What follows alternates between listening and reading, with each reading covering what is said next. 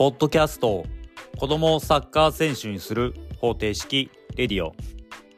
この番組は息子と父がプロサッカー選手を目指すライフタイムドキュメンタリー番組です。えこんにちはとやじです。本日は2024年2月の5日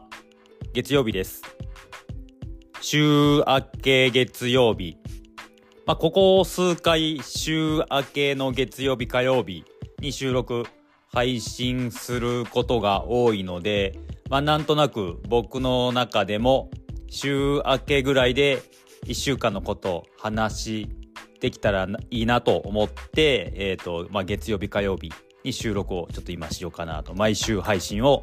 月火ぐらいにしたいなと思っております。で、えー、まあ先週1週間で、まあ一番のニュースといえばアジアカップ。日本ベスト16超えて、えー、ベスト8のところで敗退。えー、対戦相手は、えー、イランですね。まああの、イラン戦に関しては、え、テレビ地上波放送あったので子供たちは見てたみたいで僕はちょうどその時間仕事だったのでまあ、ちょこちょこ、あのー、結果を Yahoo ニュースとかで確認しながら仕事をしてたんですけども、まあ、敗退ということで、で、まあ、敗退して、えっ、ー、と、まあ、一番僕の中で驚いたのは、敗退して負けた24時間後には、日本代表で、えー、イラン戦後半30分ほどプレーしたえー、南野拓実がリーグワンに戻ってモナコでプレーしてたっていうのがなんか一番びっくりしました。多分まあ試合日本代表での試合敗退決まって、まあ、ホテル戻って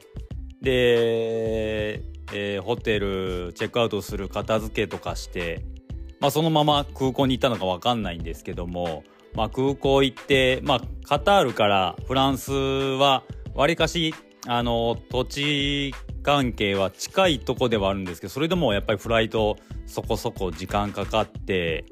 まあ僕でもあの家族旅行とか、まあ、出張とかで、まあ、飛行機乗ることもあるんですけどもやっぱり飛行機移動1時間のフライトでも2時間のフライトでも飛行機乗るまでの時間乗った時間乗った後のまたあのイミグレーション通って入国する時間とか考えると結構あの疲労感増してそれだけでなんか一日疲れたなってなるのにそのまままたあのー、チーム戻ってベンチ入って、えー、後半から出場してるっていうそのタフさになんか一番驚きました。まあそれだけあの悔しい気持ちをぶつけたいっていう意思もあって、まあ、ベンチ入りしてたのかなともあの思います。でアジアカップ中に、まあ、大きな事件といえば伊藤選手伊藤純也選手の件で、えーとまあ、ニュースとかでなっている、まあ、その事案の発生した日が6月20日日本代表対ペルー戦大阪のパナソニックスタジアムで行われた試合の後のことみたいなんですけども、まあ、ちょうどその6月20日のパナソニックスタジアムは僕と次男坊もそこにいて、えーと、日本代表ペルー戦見に行ってました。で当日見に行って伊東純也選手、あの、スタメンで出たらいいねって言って、まあ、スタメンで出てでプレーも見てで、会場にはあの、伊東純也選手と、で、会場周りをうろちょろしてた伊東純也選手のモノマネタレントさんかわかんないんですけども、伊東純也選手のモノマネタレントさん2人、2人とも伊東純也選手の格好した人と、前田大自然、前田大然選手のモノマネタレントさん。タレント、そのタレントかよくわかんないですけど、の前田大自然さんの3人でなんかうろちょろしてる姿は見て、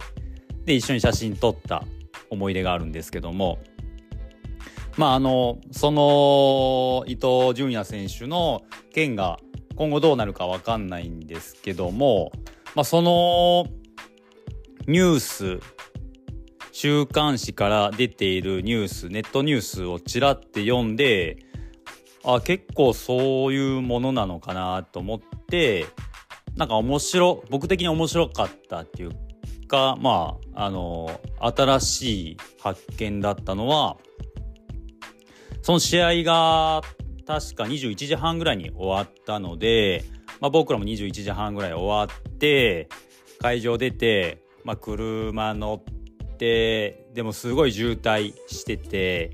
で当日はその高速道路がたまたまあのー、工事夜間工事をしてたことで通行止めになってたりで結局試合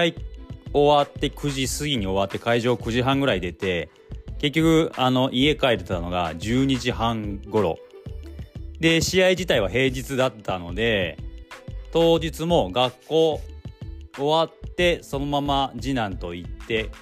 で、まあ、宿題だけして行って試合見てもう帰ってきたら12時半とかだったのででも次の日は小学校だったので結構まあ大変だったなーっていう。あの平日に小学低学年の小学生を連れていくのはちょっとこれは今後やめておこうと思ったんですけども、まあ、その伊藤選手たちもなんか記事を見てると、まあ、あの試合終わってで大阪のホテル大阪市内の方で、まあ、次の日にあのー、毎年年始にあるトンネルズの、あのー、スポーツ王っていう特番の収録があったみたいでで僕も年末年始一番楽しみにしているテレビ番組が「えー、サスケ。えっ、ー、と「サスケ TBS でやってる「サスケとで駅伝。で、えー、サッカー選手権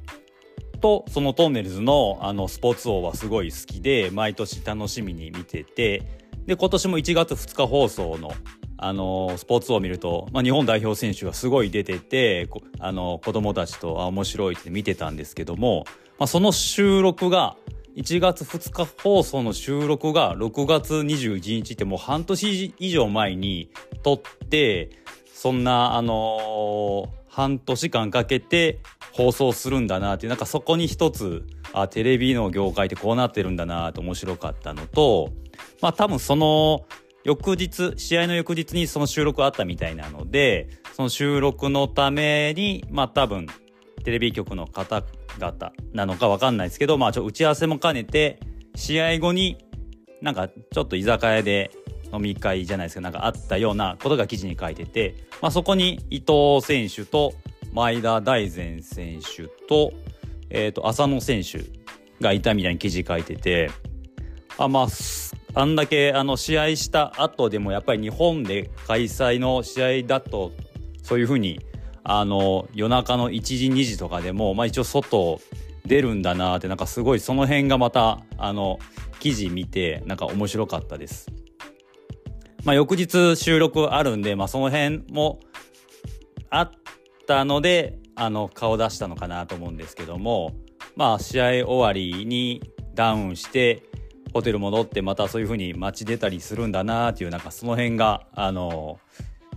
今まであまあの昔のサッカー選手だとそういう話は自分たちで話してたのでまあそういうもんだなと思ってたんですけど最近のサッカー選手とにかくこうフィジカルとか生活食事に関してはすごく律してるイメージがあったので意外と居酒屋とか顔出すんだなっていうのがちょっと面白かったです。で先週末は長男試合公式戦でえっ、ー、と2ゴール1アシストサイドハーフで出て2ゴール1アシストでえっ、ー、と週末はそれが公式戦でまあなんかあの中大連の今住んでる地区のリーグみたいなのでまああの何リーグなのかも南部とかあの一部二部みたいなのがあるのかも僕もよく分かってないんですけどもまあなんかその地域の中大連のリーグでえっ、とここ何試合かずっと連勝してるので長男入ってからはずっと連勝ですね。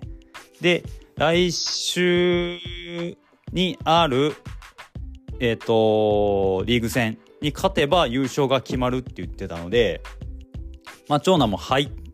てあのサッカーやめてから部活サッカー入って、まあ、その部活サッカーでまあ、まあ、小さい、あのー、リーグだとしてもそういう優勝の経験ができる、あのー、現場に立ち会えるっていうのは入って2ヶ月弱ですけどまあなんか良かったなって感じで本人もすごく来週楽しみって言ってました。で試合中にあのー、今日オーバーヘッドキック決めるからとか言っててそんなんまあ無理やろうって言ってたんですけど試合中に本当にあの、ちょうどロブの大きいあのボールがゴール前に上がってきたのにそれに合わせてオーバーヘッドキックはしてました。ただあの外れてゴールにはならなかったんですけど、まあ、本当にあの試しててまあなんか面白いことしてるなと思いました。でそれでまあここ最近え、ー、と、前線の方でプレーすること多いのでえ、ー、と週末も2ゴール1アシスト。で先週もクラブチームあの中学校ではなくてクラブチームと試合した時もえーとまあ、前線の方で出てたんですけどもそれでまあ何点か決めてたら相手のクラブチームの選手があのこそこそっと話してるのであいつ確かどこそこのクラブのやつだったよなみたいな。ああみたいな。なんか覚えてるそうやそうやってなってて。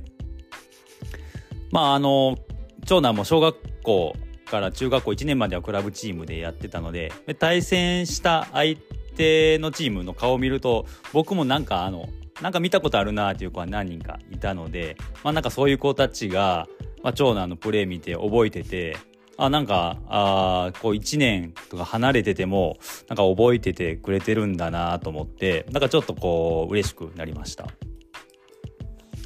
でなんか長男はえっ、ー、とね中学構校内で校内オリンピックっていうのが毎年あるみたいで、まあ、いろんなオリンいろんな競技でえっ、ー、とまあチャレンジ。いろんな競技のチャレンジして誰が一番うまいかとか何ができるかっていうのを測る、まあ、スポーツオリンピックみたいなを毎年1回やるみたいでで今年長男は、えーと、5分間でリフティング連続したリフティング何回できるかっていうのにまあなんかエントリーしたみたいでで3学年で50人ぐらいのエントリーでで5分間で672回のリフティング。落としたらまたゼロカウントなんで5分間までの最高記録。で長男5分間落とさずにリフティングして672回だいたい1秒間に2.2回ぐらいするぐらいのタイミングでもうほんと足つりそうだった。してたんですけどもなんか優勝したみたいです。でまあ優勝してまあその優勝したのを長男から話聞いててああそうなんよかったねっていう話をしてたんですけどもまあその時にあのずっともう足つりそうで汗かきながらもう限界だなっていう時に今まであの、まあ、長男はあのサッカーやめてから、まあ、ちょっとフラフラしてて、まあ、よく学校の先生からも電話かかってきたりっていうことが多かったので、まあ、どっちかというとこう厄介者みたいな感じだったと思うんですけども、まあ、そのオリンピックの時はちょっと優勝しそうみたいな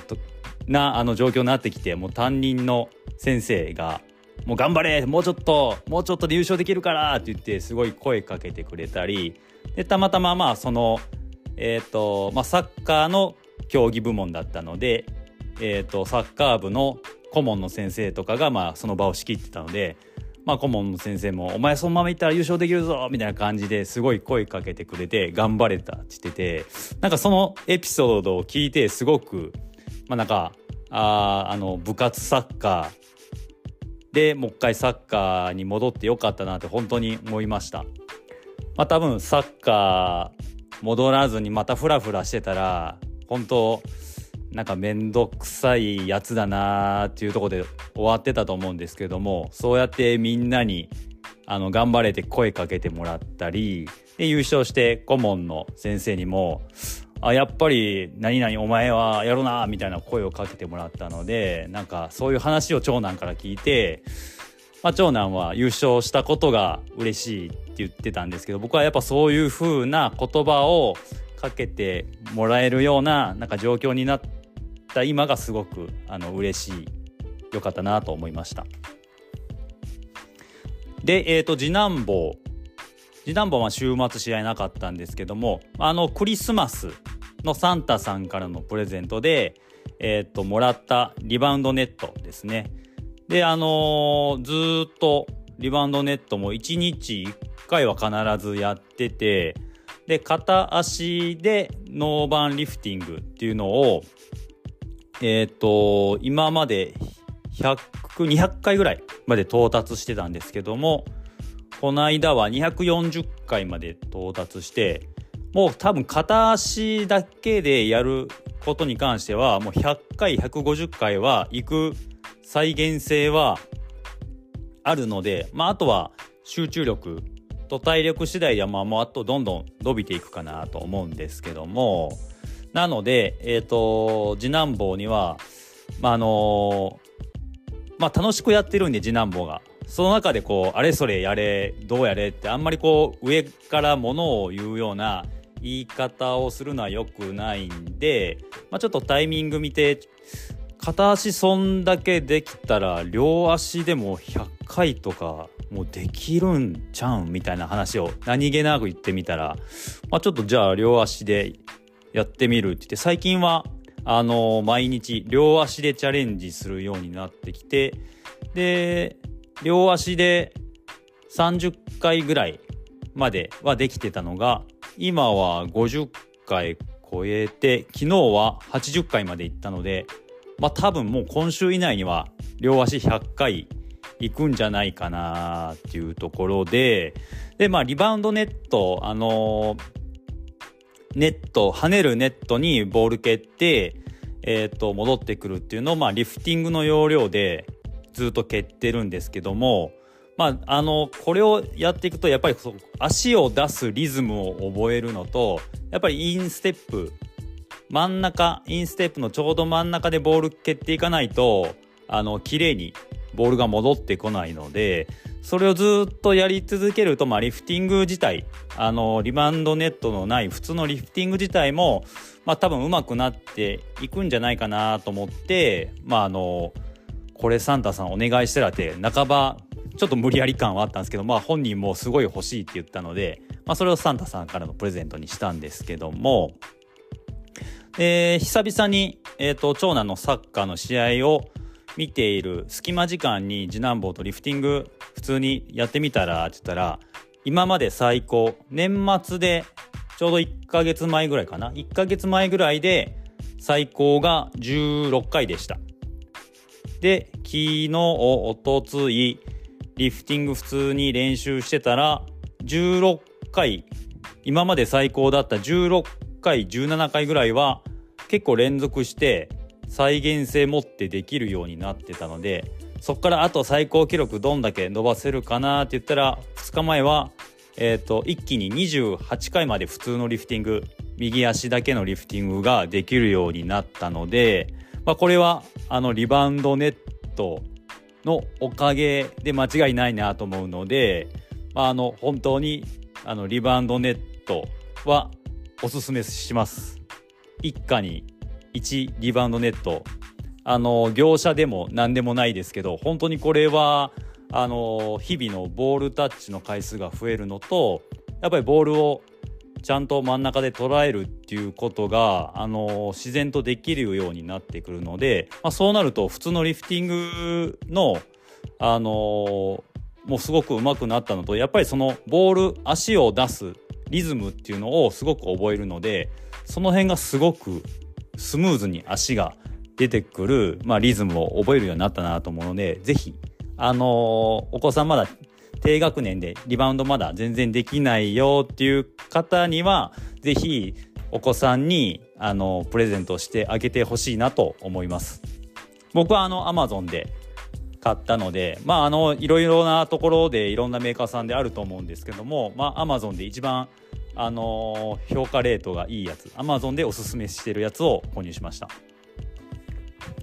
でまあ次男坊は日々そうやってリバウンドネットをするのと大体毎日やってるのが、えー、FC24、えー、スイッチのもともと FIFA 系列のサッカーゲームなんですけどもあのー、次男坊がサッカーゲームをやり始めた頃に一緒に対戦とかよくやってた時はだいたいボール持つと同じ選手でずっとドリブルをして点を決めようとするっていうのが大体次男坊のプレースタイル。で長男とか僕と対戦すると僕た僕とか長男はなるべくこうパスとかサイドチェンジ使ったり空いてるスペースにスルーパス出してセンタリング上げるとかボールキープしながら走っていく選手を見て、えー、パス出すとかそういうプレーをしてたんですけども。でそれに対して次男坊はもう1人のもうクリスチャーナ・ロナウドとかエムバペとかスーパーな選手を使ってドリブルで中入っていって1人で全部決めようとするっていうサッカーをしてたんですけども、まあ、最近一緒にあのプレイしていくとだいぶとあの全体を見れるようになったのかなっていう感じがして一緒にゲームしてても今までは1人の選手でドリブルしてたのが結構あのパスでビルドアップしてスルーパスも使うようになったりしてで僕が一緒にあの対戦してプレーしてても僕がこうボール持ってキープさせながら間にスルーパスポンって入れると、まあ、僕の対戦してる相手の僕のプレーでもあの次男坊が今のスルーパスうまいとか言うようになってそのパスとかえーと、空いてるスペースの使い方に対してうまい下手っていう言葉が出るようになったのでまあその辺があのサッカーゲームなんですけどもゲームをしながらサッカーの理解度がだいぶ上がってきてどういうプレーがいい悪いチームとしてのプレーの良し悪しもなんかだいぶとちょっと理解してきたのかなと思います。で先先週末に次男坊も、えーと、小学校、まあ、2年生ですね。アンダー8以下の試合で、えーと、ピッチは小学生のフルピッチサイズの8人制のサッカーをやったので、まあ、大きいコートで8人で、まあ、ある程度それぞれのポジションの役割をある程度踏まえた上でプレーしないと、まあ、全体的にサッカーとしては崩れちゃうようなあのサイズとプレーあのサイズですね。試合のサイズの、えーと、中でのゲームだったんですけども、まあ、それでもある程度あのセンターバックとして出場して今自分が取るべきポジションだとか自分がボール持った時に空いてるスペースにあのボールを蹴るとかなんとなく昔だとボール持ったらとりあえずとりあえずドリブルするとかボールを持っちゃうことが多かったんですけど今はあの今ここでワンタッチではたいた方がスムーズだっていう時はそういうプレーができるようになってきたので、まあ、その辺はあのサッカーゲームをしてあのサッカーを理解して、まあ、サッカー自体もうまくなってるような気がします。で FC24、まあ、FIFA 系列はあのゲームしてると日本語解説すると福西隆さんが解説なんですけども、まあ、今あのウイニングイレブンコナミから出ていたウイニングイレブンシリーズは今えー、っとウイニングイレブンとしてのゲームソフトは販売しなくくなって今 e フットボールですね。e フットボールの方でまあほとんどそれを受け継いだ形のサッカーゲームがあるんですけどももともとウイニングイレブンは中西さん。で FIFA は福西さんみたいなあの解説がついててでそのウイニングイレブンは中西さんが監修もしてたので、まあ、コナミで日本のゲームソフトだったので。で中西さんもあの何年か前にその子供のあのサッカー理解度だとかサッカーをうまくさせるためにウイニングイレブンをしましょうみたいなメソッドをなんか作ってやってたので、まあ、その辺元プロ選手もそういうふうに言っているので、まあ、サッカーゲーム FC、まあ、うちは FC24、まあ、e フットボールもスマートフォンで奥さんのスマートフォンでたまに遊んでるんですけども基本的には FC24 を、まあ、やってきてサッカーの理解度は高まってきて実際にそれがプレーにも出てき始めてるなとは感じるのでまああのサッカーゲームをすればサッカーのプレーがうまくなるっていうのは結構僕はあの子供を通してなんとなく実証できてるのかなという気がします。なのでまあ本当あのサッカーゲームも単なる遊びなんですけども初めはただただパスしてシュートしてとかただただ面白い遊びなのがだんだんこれを深くやっていくとすごく戦術だとかいろいろ考えてで僕次男坊も僕と長男と対戦する時に長男だと,、えーと、戦術5バックするだとか僕だとあの3バックだとか4バックだとかって戦術面も変えて選手も変えてってするのでその辺のまあえっ、ー、と監督的な目線そのサッカーを客観的に見る目線の部分と実際にプレーしてここで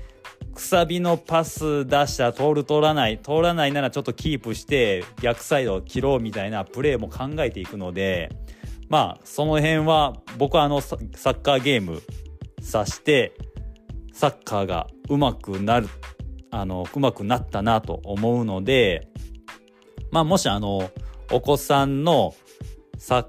カーの理解度とかをまあ、小さい時に高めたいなというのであればサッカーゲームはめちゃめちゃあのいいと思います。なので今、まあ、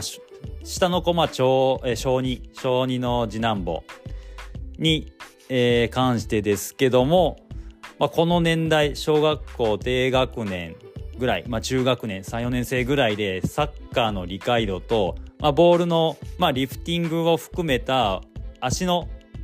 ボールを足に当てる時の足の使い方インサイドアウトサイド、えー、インフロントだとか、まあ、インステップ、まあ、そういう足のあの細かい使い方を習得するのには、えー、リバウンドネットはすごくおすすめなのとサッカーゲームをさせるのもすごくおすすめだなっていうのはあの次男坊を見ていてすごく感じます。なのであのぜひサッカーゲームゲームですけど、あのー、親としてはゲームすることはちょっとこう抵抗感あるかもしれないですけども、うちはあの FC24 することに関してはもう際限なくやらしてます。とにかくあのやっていろいろ自分の中でサッカーのことを考えてほしいので、まあ、そういう意味でもあのサッカーゲームさせるのはいいと思うので是非機会があればさせてあげてほしいなと思います。ということで、まあ、本日は、まあ、あのサッカーゲームサッカーのビデオゲームをさせることは多分あのサッカーが上手くなるなりますよみたいな話でした。プラスまあリバウンドネットもいいですよってお話でした。ということでまた来週にまあ配信できればいいといいなと思います。まあ、来週はあの次男坊。あ長男。長男優勝するかしないかの試合があるのと。え次男坊はまだこの週末土曜日にえっ、ー、と1学年上の3年生が大会に出場してそこにまた3年生プラス2年生の選抜メンバーに行くので、まあ、その2年生選抜選ばれるか選ばれないかで週末試合あるかないかが決まるので、まあ、その辺もまたお話しさせていただければと思います。ということで本日は以上となります。ご拝聴ありがとうございました。